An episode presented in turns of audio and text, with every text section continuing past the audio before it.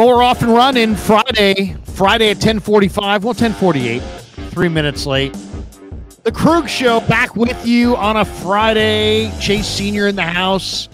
Uh, we're going to talk Super Bowl. Of course, we're brought to you by Pig in a Pickle, the best barbecue in all of Northern California. Check them out in Emeryville and Corte Madera. They're open seven days a week from 11 a.m. till 8 p.m. Also brought to you by uh, Marin Auto Glass, 415 883 3030, marinautoglass.com as well as Underdog Fantasy. Check the link in the description. Use the promo code Krueg, K R U E G, and they'll match you up to your first $100. Chase Sr. in the house on a Friday. Chase, what's up, man? How are you? It's a beautiful Friday. Always love coming on the Krueg show for this weekly spot. And for the season to play out the way that it's played out, where I kind of join you at the midway point of the season, and then we've had this playoff run, now this Super Bowl run. We're both going to Las Vegas. We're finally going to be able to meet. I imagine we're both going to make appearances on each other's show. It's awesome. Glad to have the audience here as well. And I'm just so excited for this matchup. Rematch of Super Bowl 54, San Francisco, Kansas City. So many great storylines. And as a football fan, as a football aficionado, this is what you dream about, man. Oh, no doubt, no doubt. Um, I so much enjoyed the Niners uh, Super Bowl in New Orleans when they played the Ravens, seem, seemingly a long time ago now. Yep. Um, and I can't imagine how good this one's going to be in Las Vegas, uh, the first Super Bowl ever in Las Vegas. I, I, am excited for, for that and all the different things that we'll be I've got going on that week, and it's going to be fun. Um, all right, so I saw you jumped in on my Twitter. yeah. Which one was it? It was like I was doing a heat check, right? On uh, yeah, um, it was a Krueg flex, is what flex. people my age would say. You yeah. were spot on in your analysis of Brock Purdy, and I think that That's I was right. in lockstep with you every step of the way. I thought that in the preseason, Purdy was going to make the 53 man roster. I had said in the lead up to 53 man roster cutdown day, San Francisco has to have Brock Purdy on the 53 because he's too good at an important position where if they do cut him, expecting that he's going to be able to come back to the practice squad, I guarantee you another team's going to scoop him up. Timing, anticipation, processing, accuracy, moxie. I saw it from the jump. You saw it from the jump. And Kyle Shanahan saw it from the get go. So I think that when you have a victory like that, it's important to let the people know on X. So I had to pop in there, maybe give you some engagement and say, that's a Krueg flex. Krueg knows ball. I was flexing there for sure. Um, okay, so this wouldn't be what it is without there being some some subplots. I mean, the Niners. Uh, there's never a dull dull, dull time in Ninerland. I actually retweeted your video version of Chase Young's Cadillacing in the NFC Championship game, and then I. I asked Kyle about it yesterday. I asked Warner about it yesterday. I asked Bosa about it. Now I didn't I didn't necessarily in any of those situations say Chase Young was dogging. What did you think? It wasn't Yeah. quite like that because I'm not trying to.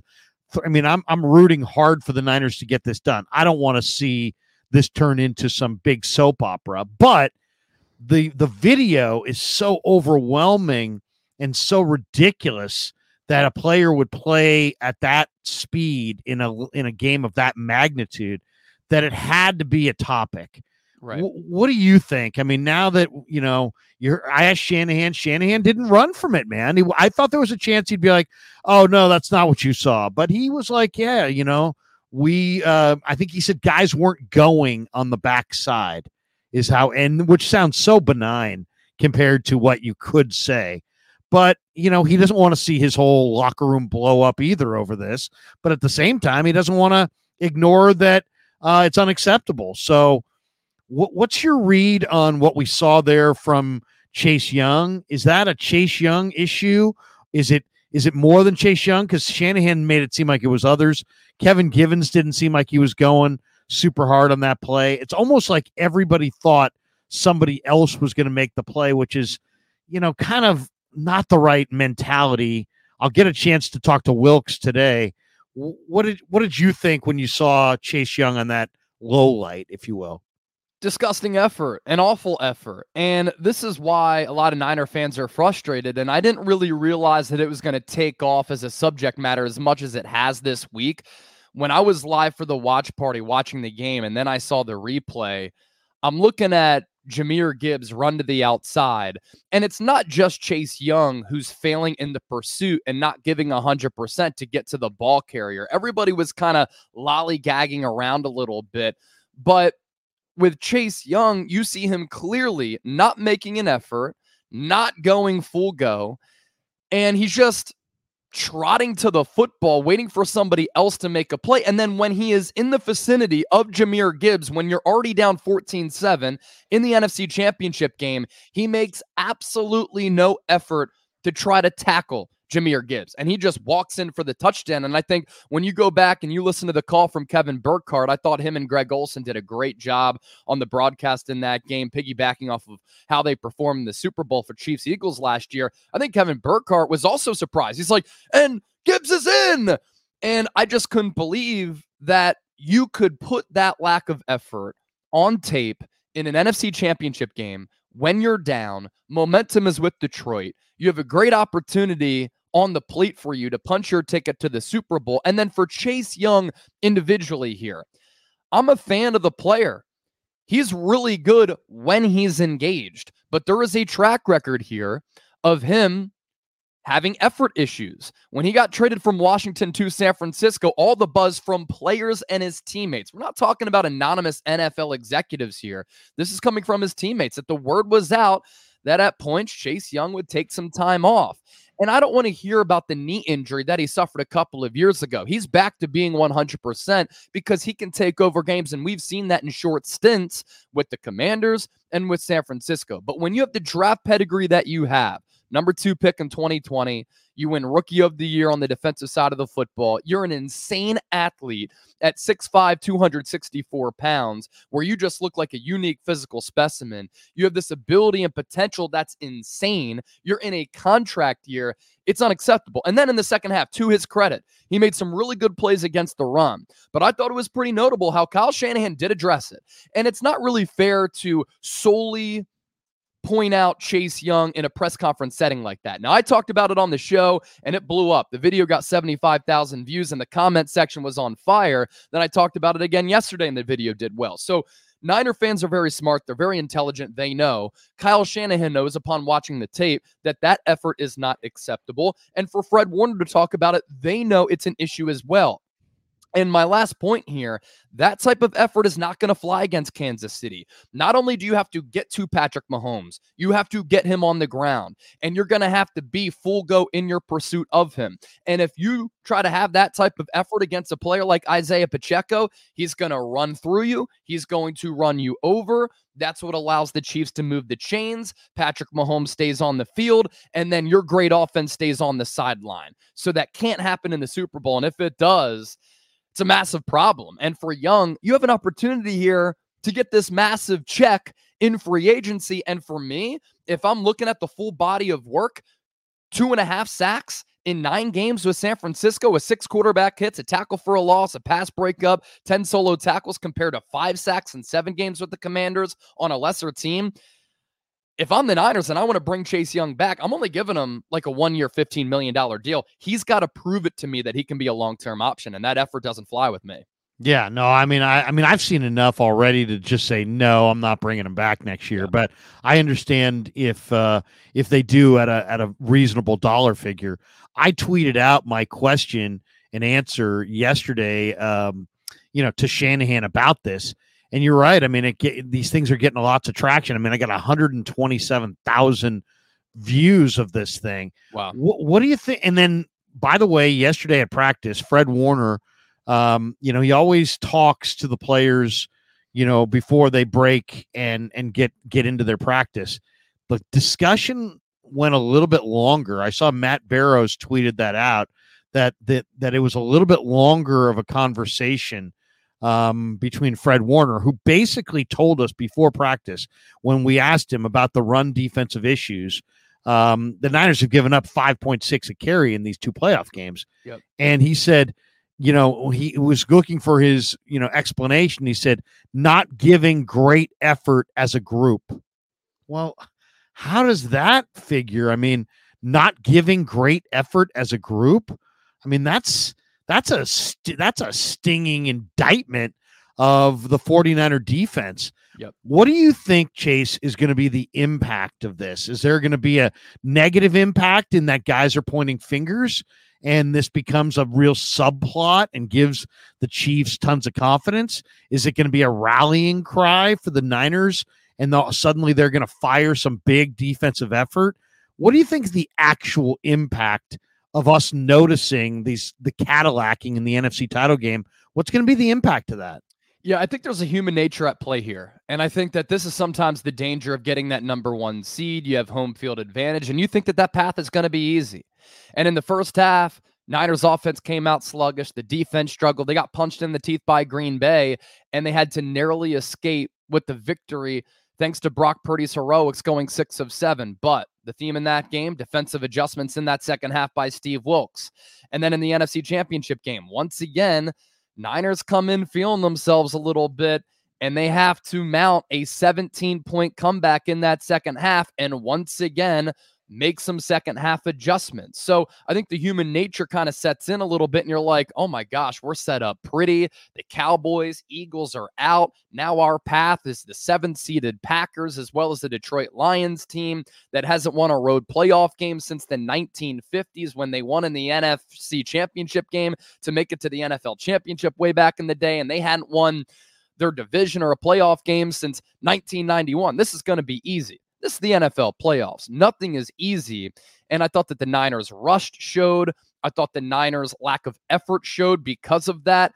And I think that if you're in that room for the Niners here, they have way too many leaders, way too many premier players. And the standard and the culture of the Niners is as such, where let's show that effort to everybody and let everybody know this is not acceptable here. We are playing for the Super Bowl, and we understand that with the premium capital that we're paying a lot of players on this roster and the age of this team starting to get a little bit older and the prime years of these players and the window shortening just a little bit, they've made it to three NFC championship games, four in the last five years, second Super Bowl appearance since 2019. That type of effort can be literally the difference in you winning the Super Bowl, which is what we all want and we've been busting our asses for since OTAs in the spring of last year and winning or losing the game. That can be the difference right there.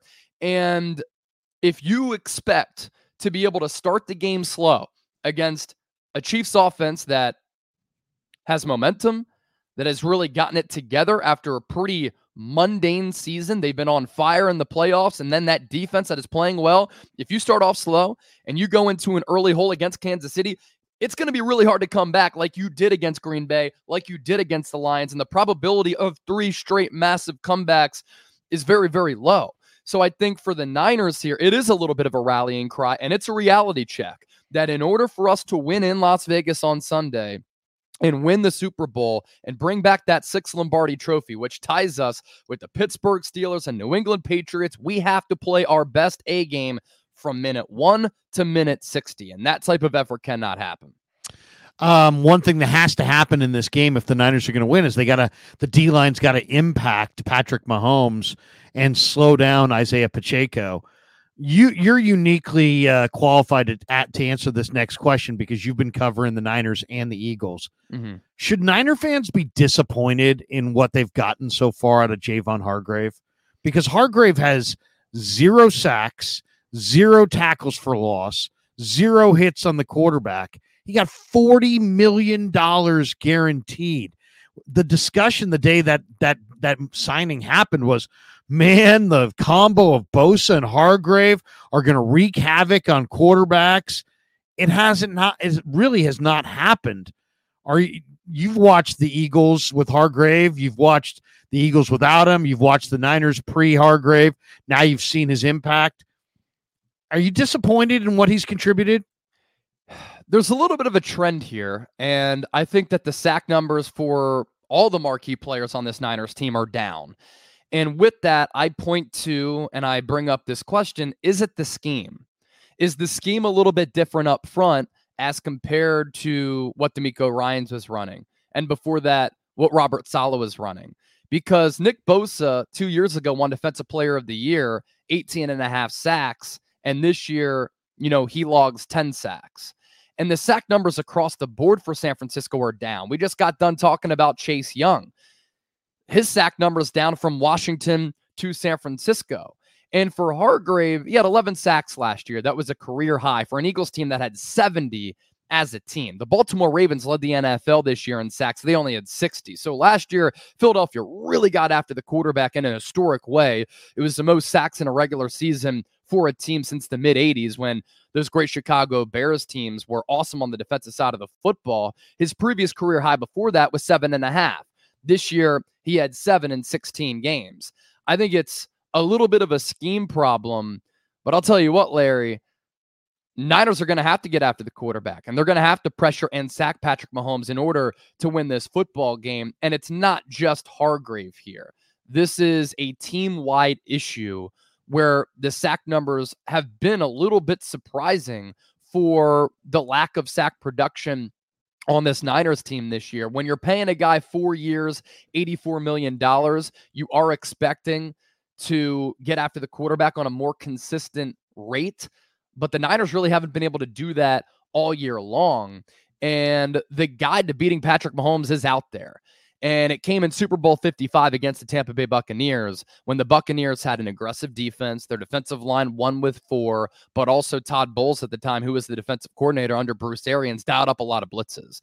And the Chiefs that year were dealing with injuries to left guard, right guard. And this year, Joe Thuney has a potential torn pec. He's an all pro left guard. He might not play in this game. And teams have rarely been able to execute this game plan against Patrick Mahomes, but it does work when you can actually execute it. Mahomes in Super Bowl 55 dropped back 56 times. He was pressured on 29 of those 56 dropbacks. That's the most for any quarterback in Super Bowl history. He was sacked three times and hit 10 times.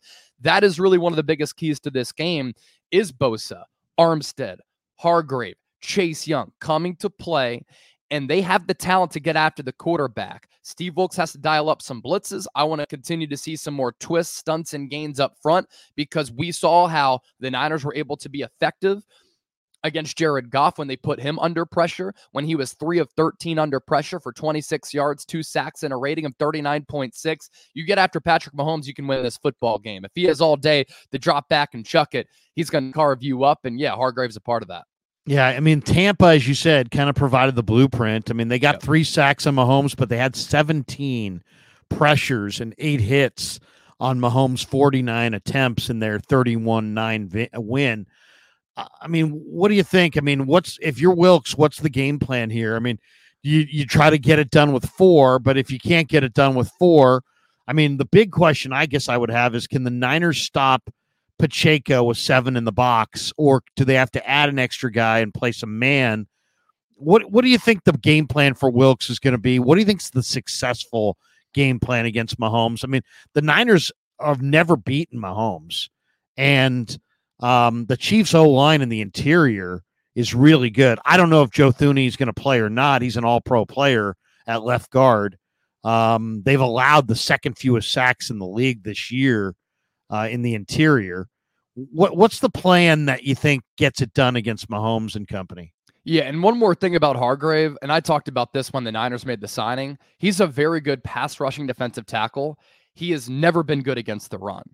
And so that's an issue. And we've seen it come to light all throughout this year when San Francisco's defense has struggled to bottle up the run game. And then in the playoffs as well, when the Packers and Lions have had success on the ground. I think the formula for Steve Wilks in this defense, you see if you can win with four and then you mix up your coverages on the back end. You play a little man, you play a little zone, you dial up some blitzes from time to time, you run some of those twist gains and stunts up front to mix up the looks to try to confuse Patrick Mahomes so that he doesn't know what he's seeing. But then when you get to him, you have to make sure that you take him down onto the ground and you sack him because the pressure isn't going to do it. A quarterback hit isn't going to do it. He's so good at maneuvering inside the pocket, but then he's so strong on that lower half, fast and athletic with really strong legs, where even if you try to wrap him up, he stays on his feet and he can throw to his right. He can throw to his left. And then lastly, he maintains his eye level up where if you get that pressure on him and he's running around, his receivers do such a good job on the downfield element of this, especially Travis Kelce, where they kind of just freestyle a little bit and they get downfield and they try to find a little gap in the defense where there's some vacant grass and they go there and Mahomes is able to hit him and then he can run the football as well. So he really does just pose so many threats and then he drops the arm angle down to multiple angles. And I know a lot of Niner fans this week have said you can't play zone against Patrick Mahomes because he'll carve you up when you play zone. Well, the Baltimore Ravens last week played a lot of zone. And I thought that the defense for Baltimore played extraordinarily well. They held Kansas City to 17 points. I believe Kansas City didn't score a touchdown after halftime. And to me, it was the Ravens offense that lost the game, not the Ravens defense. So you can play zone, you can play man. You have to get ready for those extracurricular plays to happen once Mahomes is able to break contain. And if the Chiefs are able to establish the run, that's a massive problem because if you try to stack the box, that's when the Chiefs will kind of spread you out. And then they're going to try to take the top off of the defense. And Mahomes is so good at throwing with touch and accuracy to all three levels of the field. Lastly, against the pass and against the run. We saw this against Green Bay. We saw this against Detroit. The Niners have done an awful job of setting the edge. And that's yeah. really allowed them to get exposed through the aerial attack and on the ground. So I think with Pacheco and against Patrick Mahomes, you have to you just have to set the edge. And you can't allow Mahomes to break contain or Pacheco to get out to the perimeter. And then obviously tackling is going to be really important in all phases. And San Francisco has struggled with that all year long. So this is going to be a tall test for sure, even though the Chiefs wide receivers are probably the worst under the Mahomes era. How would you rank the the running backs they've faced in the playoffs? with Pacheco. I mean, you got Aaron Jones, who was hot. Then you got Jahmyr Gibbs and, and David Montgomery. Um, and then Isaiah Pacheco. I mean, Pacheco's about 215 pounds. He's 215, 217, somewhere in there. And he's got 4 3 speed. He breaks yeah. tackles and he runs incredibly hard.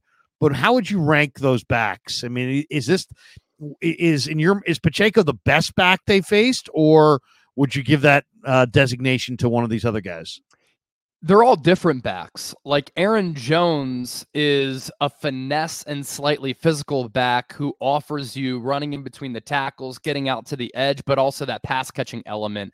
And Isaiah Pacheco doesn't really give you that pass catching element. You look at a player like Jahmyr Gibbs, he's that dual threat back who is really a three down back, and he can also do a good job of catching the football gracefully out of the backfield on some of those third downs. And I thought that Ben Johnson throughout this year Lions offensive coordinator, as well as in the playoffs. He caught the defense off guard on a third and long where he would throw that quick little screen to Gibbs, get some blockers out in front. And he's so good with his vision, elusiveness, speed, and a little bit of physicality. The Niners struggled against David Montgomery, who runs really physical.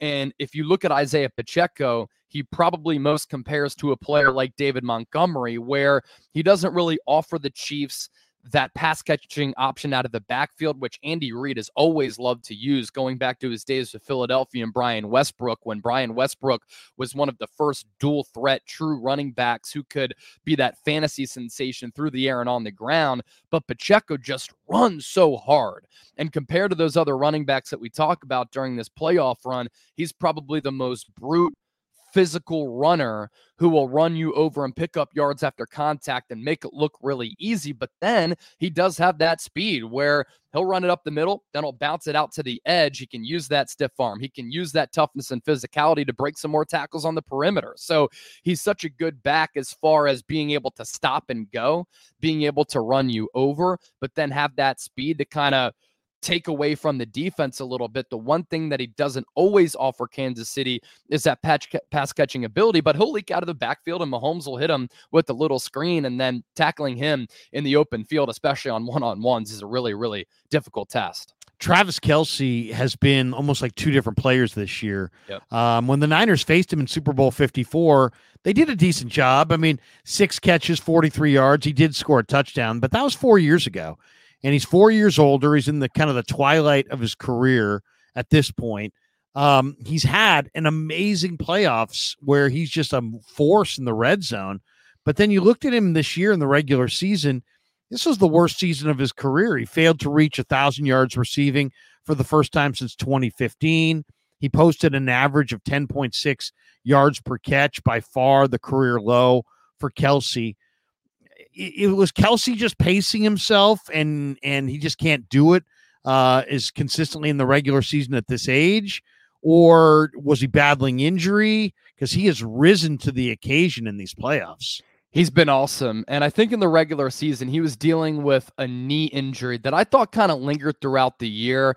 He didn't have the same speed, explosiveness, getaway ability. He also dropped a lot of passes. What's interesting here in doing some scouting against Kansas City for Patrick Mahomes, he had the number one receiver target separation in the NFL among all quarterbacks, but the Chiefs had the most drops in the NFL. And Travis Kelce was a part of that. I think that's due to him maybe not feeling his best. It's due to concentration. It's due to Kansas City pressing a little bit because their offense really struggled for the first time in this Reid Mahomes era. I thought it was noticeable that they had some disconnect on the offensive side of the football. But Travis Kelce's been a completely different player in the playoffs. He's been dominant. Against the Ravens, he had 11 targets, 11 catches, and a big day.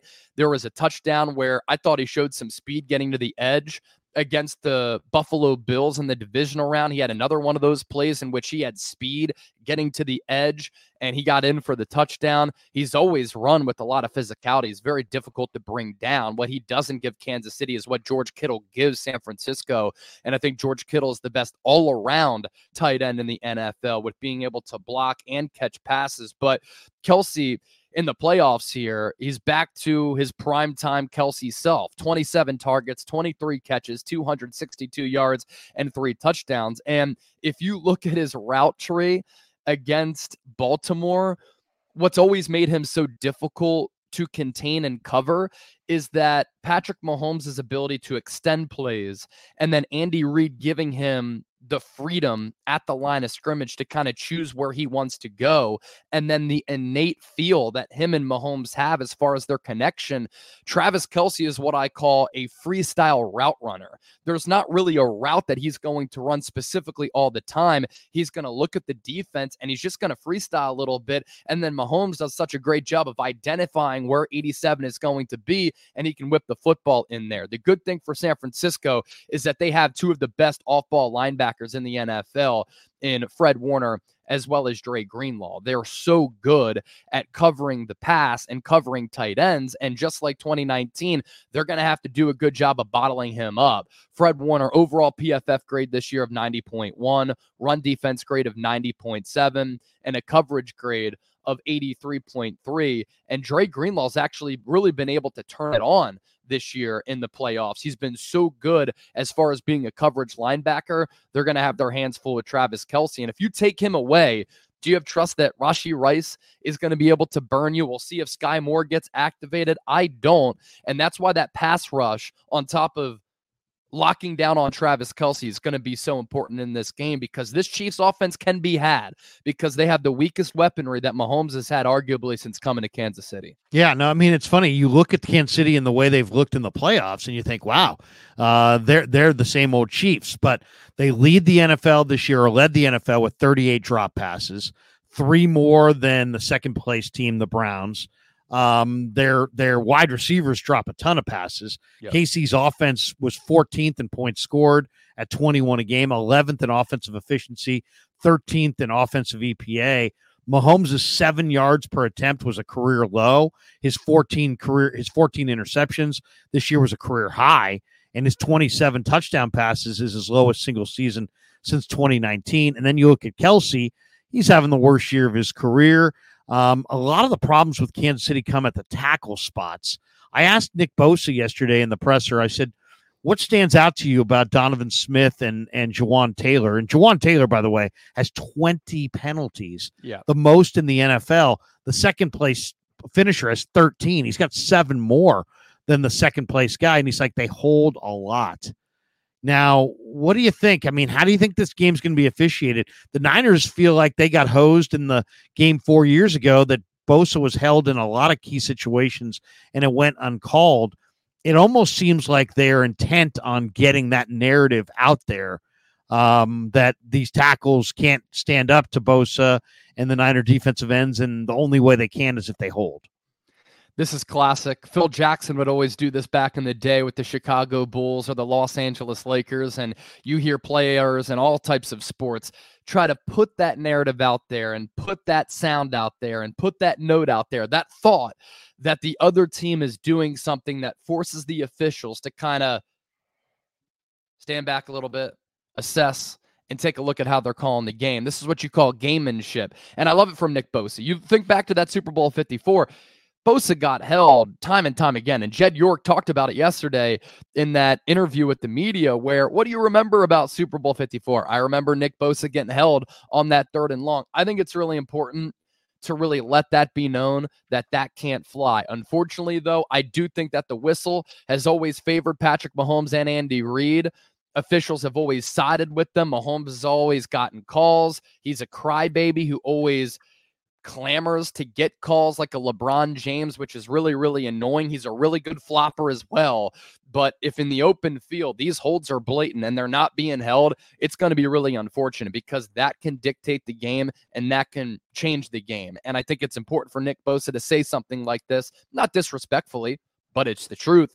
And he just threw it out there to your question very, very subtly. But those little subtle messages are important to get across. What about if we flip the card over to the Niners offense? What do you expect to see here from the 49ers offense? Do they have any advantages that you can see on paper?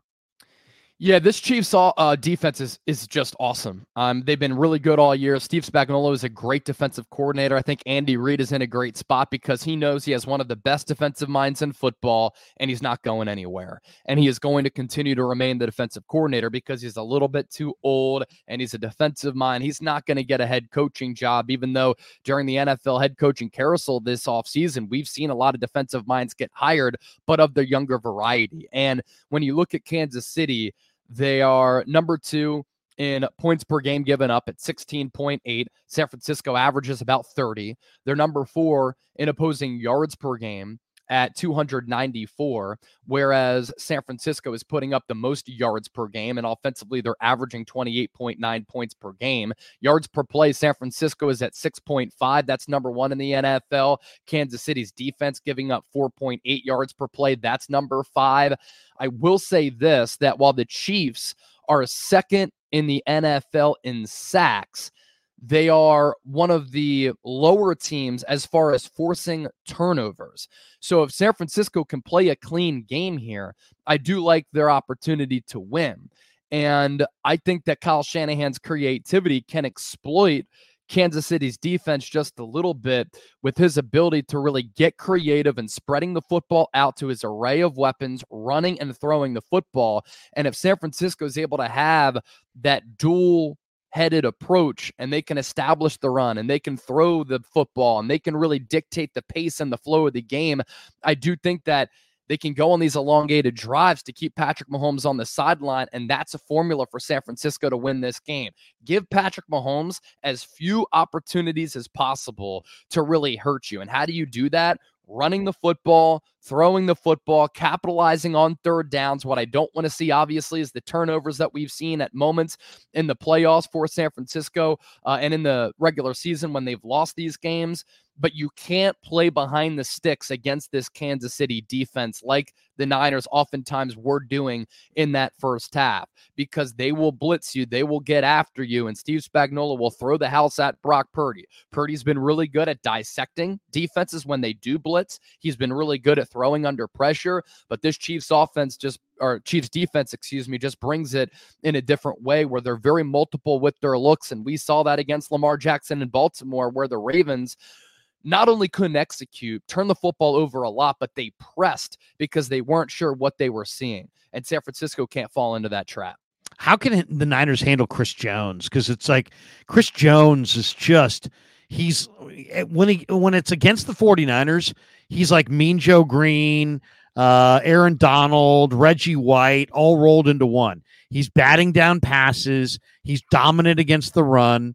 He's whipping people inside as, as far as a pass rusher. Um, I know they utilize him sometimes outside, but man, they lost Charles Omenihu. Yeah. And I think that is a major loss uh, because I just don't see the quality depth on that chief line. But man, Jones by himself can ruin your day. What do you think the plan is against Jones? I would imagine Feliciano draws the assignment, but man, he's gonna he's gonna need help. I think Chris Jones has been the best defensive tackle in the NFL over the last three to four years. I thought that a few years ago, he really started to make some headway on Aaron Donald. And I think it's been Chris Jones who's been the best defensive tackle in the game. He's so good against the run, he's so good at defensive tackle of getting to the quarterback. I think that innate ability to really have that anticipation to bat down balls at the line of scrimmage, those are game changing, game altering plays because something can be open on the crosser or something can be open over the middle. And Chris Jones just ends it and he can dominate double teams. He's going to win those one on one matchups. He has a plethora of moves that allows him to really beat you on some of those one on ones and against those double teams. Chris Jones is a menace. So it's going to be a tall task for Jake Brendel Aaron Banks, Jon Feliciano to try to limit him as much as possible because he literally defines what a game changer and a game wrecker is. And you threw out some names of some legendary NFL defenders. He really is a combination of all of them quickness, speed, power, against the run, against the pass. He can do it all. And I think he's going to go down as one of the best defensive tackles of all time if he's already not in that category. You do mention Charles Omenihu. This is a huge loss for Kansas City. We saw that since the Niners traded for him at the deadline in 2021 and that under the radar move with the Houston Texans, a clutch player who always came up, rose to the occasion in some of the biggest moments. He has versatility to his game where he can play edge, he can slide into defensive tackle and win those matchups against some of those slower and plotting guards. This year for Kansas City, after the suspension, he's still at a pass rush grade of 70.4, 17 hurries, five hits, 29 pressures, and seven sacks. And he had a strip sack of Lamar Jackson, which was a huge moment in that football game. And going back to the matchup against Chris Jones, this is going to be a big one for Jon Feliciano, who's ended up being one of the best value signings for San Francisco yeah. in recent memory. This Niners offensive line, well documented, has been a weak link all year. Spencer Burford was awful. But for them to get Jon Feliciano on a one year contract, $1.16 million in base, $3.2 million cap hit, for him to fill in at left guard when Aaron Banks went down, and then right guard because of the bad play and injuries to Spencer Burford, he's provided this team with 400- 78 total snaps, 257 pass blocking snaps. He's only given up two penalties. He's only given up two hits. 15 pressures, overall pro football focus grade of 81.2, pass blocking grade of 66.5, but a run blocking grade of 87. And he's really brought life and quality play to this Niners offensive line when they've needed it the most. And if he continues to play like he's been playing, it'll really help San Francisco up front in trying to establish the run, in running behind him, as well as in pass protection against a very aggressive Chiefs defensive line, which you're also going to have to worry about that second level and those corner blitzes because of how aggressive the Chiefs are. You know, the one thing that that I look at that really does separate these teams, um, and I don't know how much credence you put on it, but the Niners' point differential this year was plus 193. Mm-hmm. Uh, Kansas City's was plus 77. Wow. Is that why the 49ers are whatever, a one and a half, two point favorite in this game? I mean, if if the Chiefs have the better D and the Chiefs have Reid and Mahomes, and the Niners are going into this thing with, you know, a head coach that people says gags and a, a quarterback that Cam Newton doesn't even think is top 10 in the league. Why are the Niners favored in this game? I was actually somewhat surprised that the opening line favored with San Francisco minus one. And Larry, it's really remained consistent all throughout this week. And I don't know, betting against Patrick Mahomes now, I didn't think that this was the Chiefs' year. I didn't think they'd be representing the AFC in the Super Bowl. I picked Buffalo to beat them. I picked Baltimore to beat Kansas City. I thought Buffalo and Baltimore were the better teams, but it's almost like right now in 2024, betting against Patrick Mahomes is kind of like betting against Tom Brady.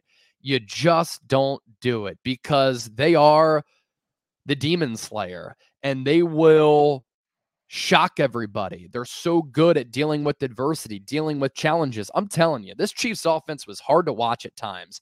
And then they just flip a switch in the playoffs and led by the creativity and the play calling and the play designs of Andy Reid and the elite level play from Patrick Mahomes they've been able to resurrect this offense. And when you have a play caller and a coach like that who's so creative and innovative, and then you have a quarterback in Patrick Mahomes who's so dangerous, who can burn you with his legs and his arm, it just elevates everybody on this roster. I think what we've seen is just a great coaching performance and great coaching adjustments where it's so rare for a team to be able to flip that switch right in time for the playoffs and to find their groove. Not only have they done that, they're starting to feel themselves and they're really confident. Maybe the odds makers look at the point differential and they favor San Francisco. The Niners are also the much more talented team outside of the quarterback position, where Mahomes certainly has the edge against Brock Purdy.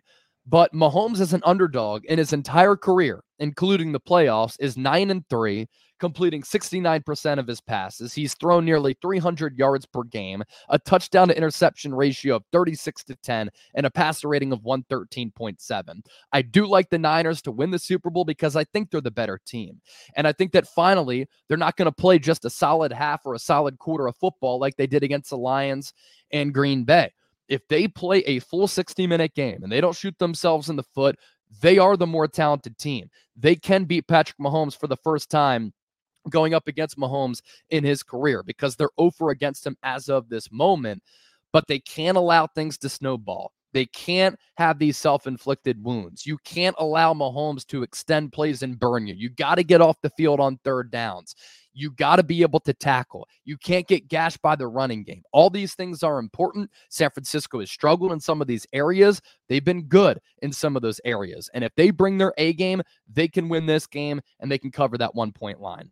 You know, it's such an interesting game because I I expect to see a lot of Isaiah Pacheco. Now, against Baltimore, when they got into the red zone, especially the lower red zone, man, they they really ran behind the interior, right? Because they've got Trey Smith at right guard, Creed Humphrey at center. Um, they ha- they didn't have Thuney in this game, but Nick Allegretti, who's a great guy, he's a friend of mine. I, he went to Illinois and he was a wrestler at Illinois. He's a great guy. I've had him on the show before.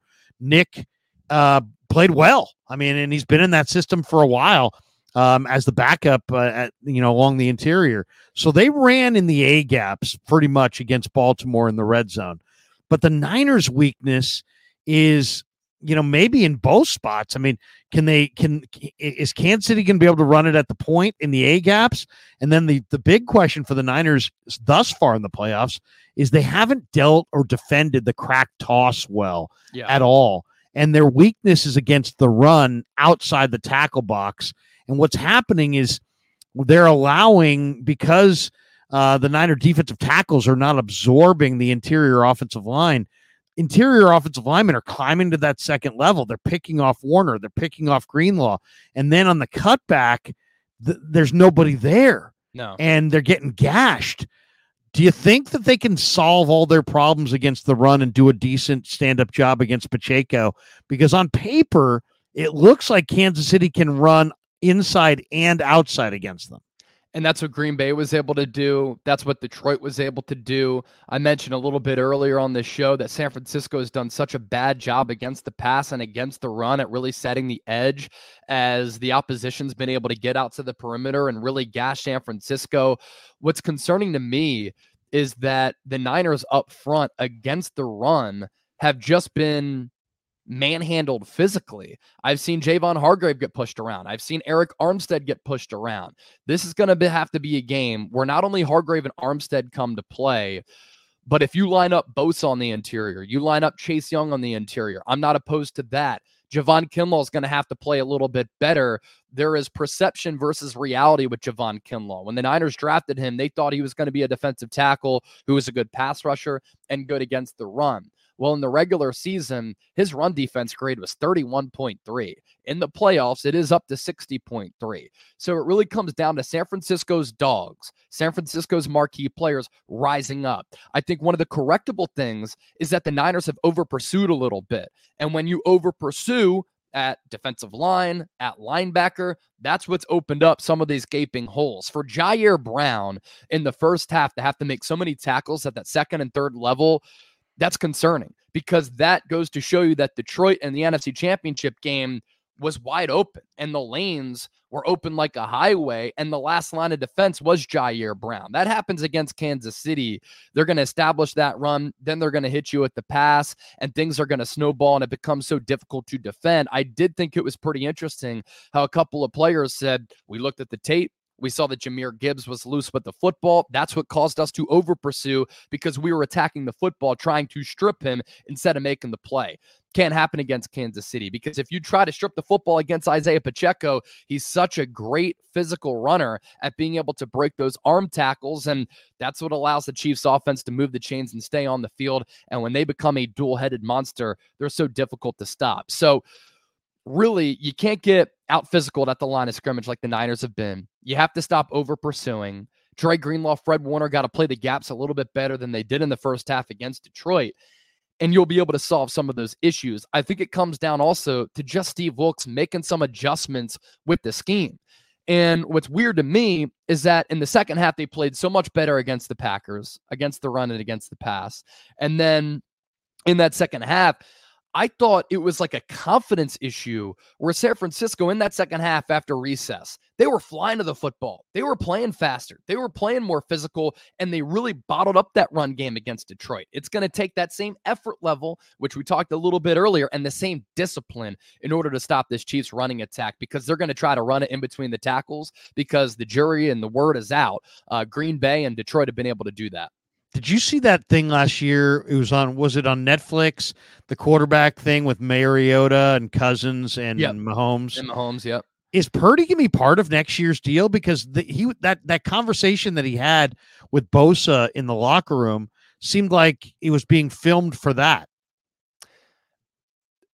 this is something that is a perfect Hollywood script, right? Mr. Irrelevant makes the team in his rookie year as the third stringer. Starting quarterback goes down in Trey Lance. Backup quarterback goes down in Jimmy Garoppolo. And here comes Mr. Relevant, who up until the NFC Championship game goes 7 and 0. And then what you want as part of a movie storyline, this is cinema, dealing with some adversity. Brock Purdy, rookie, Mr. Irrelevant, went away from the Super Bowl, messes up his elbow, has to undergo surgery to his UCL. He comes back way earlier than anybody thought. And then not only does he come back for the preseason, starts regular season week one, picks up where he left off, and is an MVP candidate for most of the year.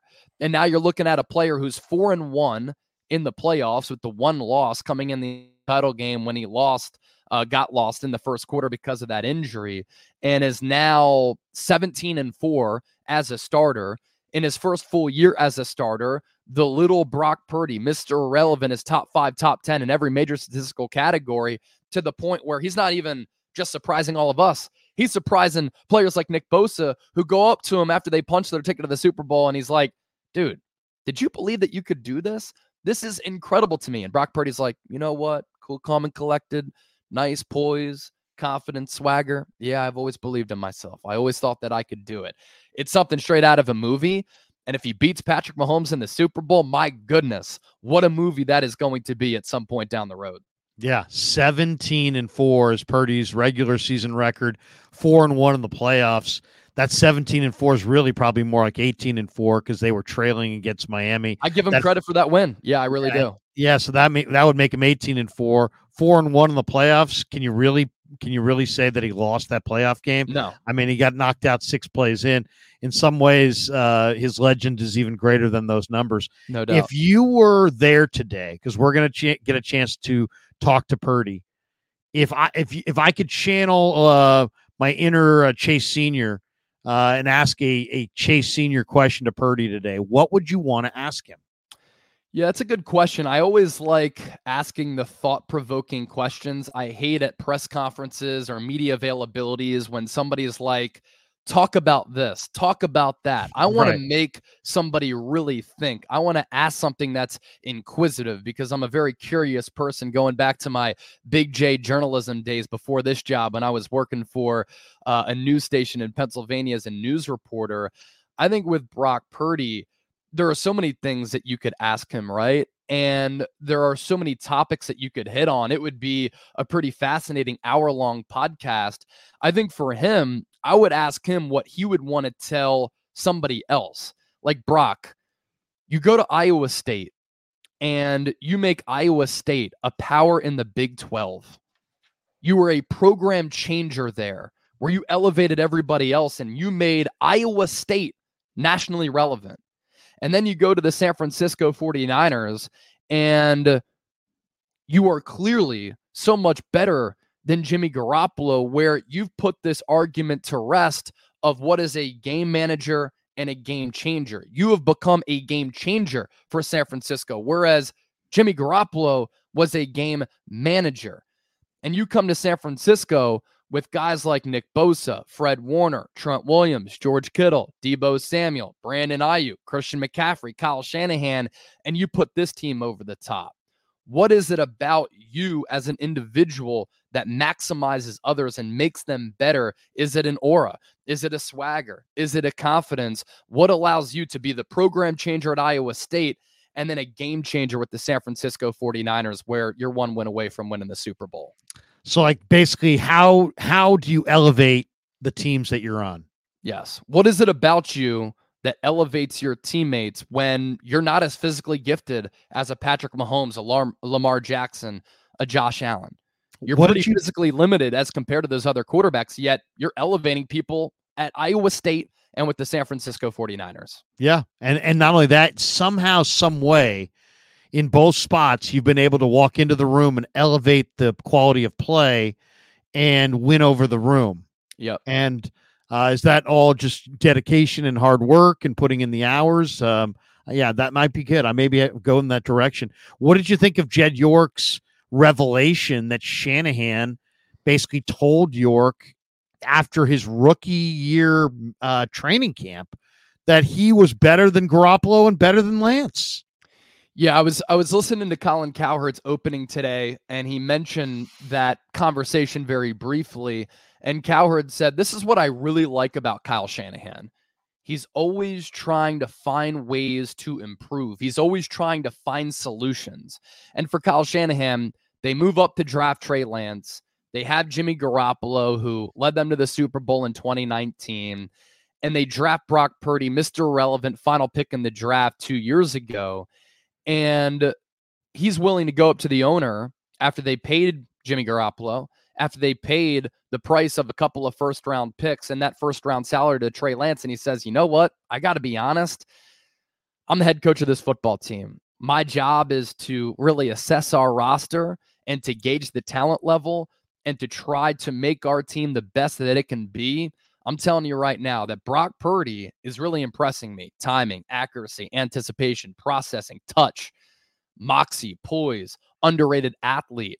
Everybody wanted to tell me at Iowa State that he couldn't throw to the outside, that he was limited in throwing the ball downfield. Well, he had the number one deep ball completion rate this year, and he can throw out to the edge. And Kyle Shanahan probably saw all those things as a rookie and said, look, maybe not right now, but at some point, I think we have something really special. And then for Jed York, it's like, I love this from my head coach. Look, we're always going to be aggressive. We're always buying in. We've given contract extensions to George Kittle, Fred Warner, Deebo Samuel, Nick Bosa in consecutive years. We paid Trent Williams even before that. Like, this is a team that's all in all the time. And I have a head coach who's always trying to evolve, always trying to improve. And he has the interests of the team and winning always at the forefront of his mind. And I think Kyle Shanahan saw that. He wanted to be honest with the owner and say, look, I think we have something special. Maybe not now, at some point. And what a ride it's been over the last year and a half of games. Man, we got something special on this Friday uh, co-stream. Man, we got 530 people in the room, uh, outdoing KNBR by like 150 people right now. We'll Love finish with this one. Um, give me one player on each team that you think, you know, we really haven't talked about or we're not talking a lot about, but they could be major, major stars on Super Bowl Sunday. And I, I have two that, that I've thought of already. I could go first if you want a minute to think. Yeah, go ahead. You go I, first. I'm going to go in Kansas City. I'm going to go with Trent McDuffie, um, the nickelback. I just think that McDuffie, former first round pick, playing at a really high level. Uh, he's not the biggest guy, right? He's 5'10, about 190 pounds. But man, he's got great coverage ability. He seems like he's really heady. He takes some chances. He'll gamble. Um, I think McDuffie could be a factor in this game. And then on the other on the Niners side, I'm going to go with Ji'Ayir Brown. Okay. I think Ji'Ayir Brown is a high productive interceptor. He's a hitter. I, I, would not be surprised. I, I was joking earlier, but I'm only part joking that I might try to you know drop some money on Ji'Ayir Brown as just a super long shot MVP candidate from the standpoint of I could see him having 10 plus tackles at the end of this game against a heavy run effort by the Chiefs through Pacheco.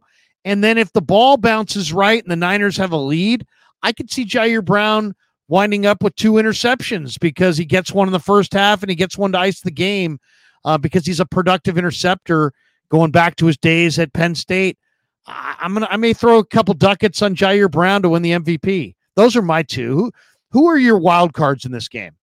I think Deommodre Lenoir has to be mentioned. He has just played so well from the slot, and the fact that he was able to seamlessly go from the outside to the slot without a hiccup is really impressive to me. It's also a credit to Steve Wilks with his defensive background to put Deommodre Lenoir in a position to succeed a segment that's coming out over the next couple of days from me on the Niners report five players who need to step up. So it's a little bit different from what you said, guys who could star. I like Ji'Ayir Brown. I like Deommodre Lenoir. Let me throw Jauan Jennings in there as well. Yeah. But the players to me that I have my eyes on Chase Young for his effort level, Ambry Thomas, because his difference in play from the regular season to the playoffs has been atrocious.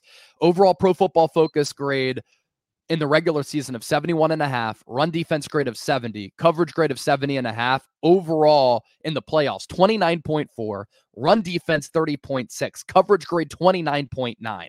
He needs to play better because Andy Reid, Patrick Mahomes, with another week of preparation, they're going to turn on the tape. They know that's the weak link and they're going to target him even though Kansas City is a little bit down with their weaponry. So that's number two, Ambry Thomas. Number three is Jake Moody.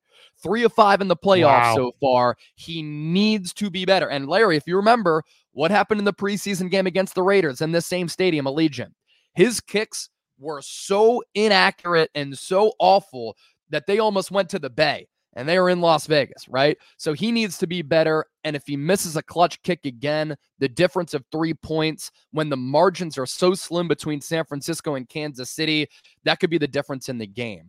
Uh, I mentioned Javon Kinlaw a little bit earlier just because he's going to have to play better against the run. Run defense grade in the regular season of 31.3. In the playoffs, though, it's up to 60.3. And to his credit, pass rush grade in the playoffs is up to 77.3.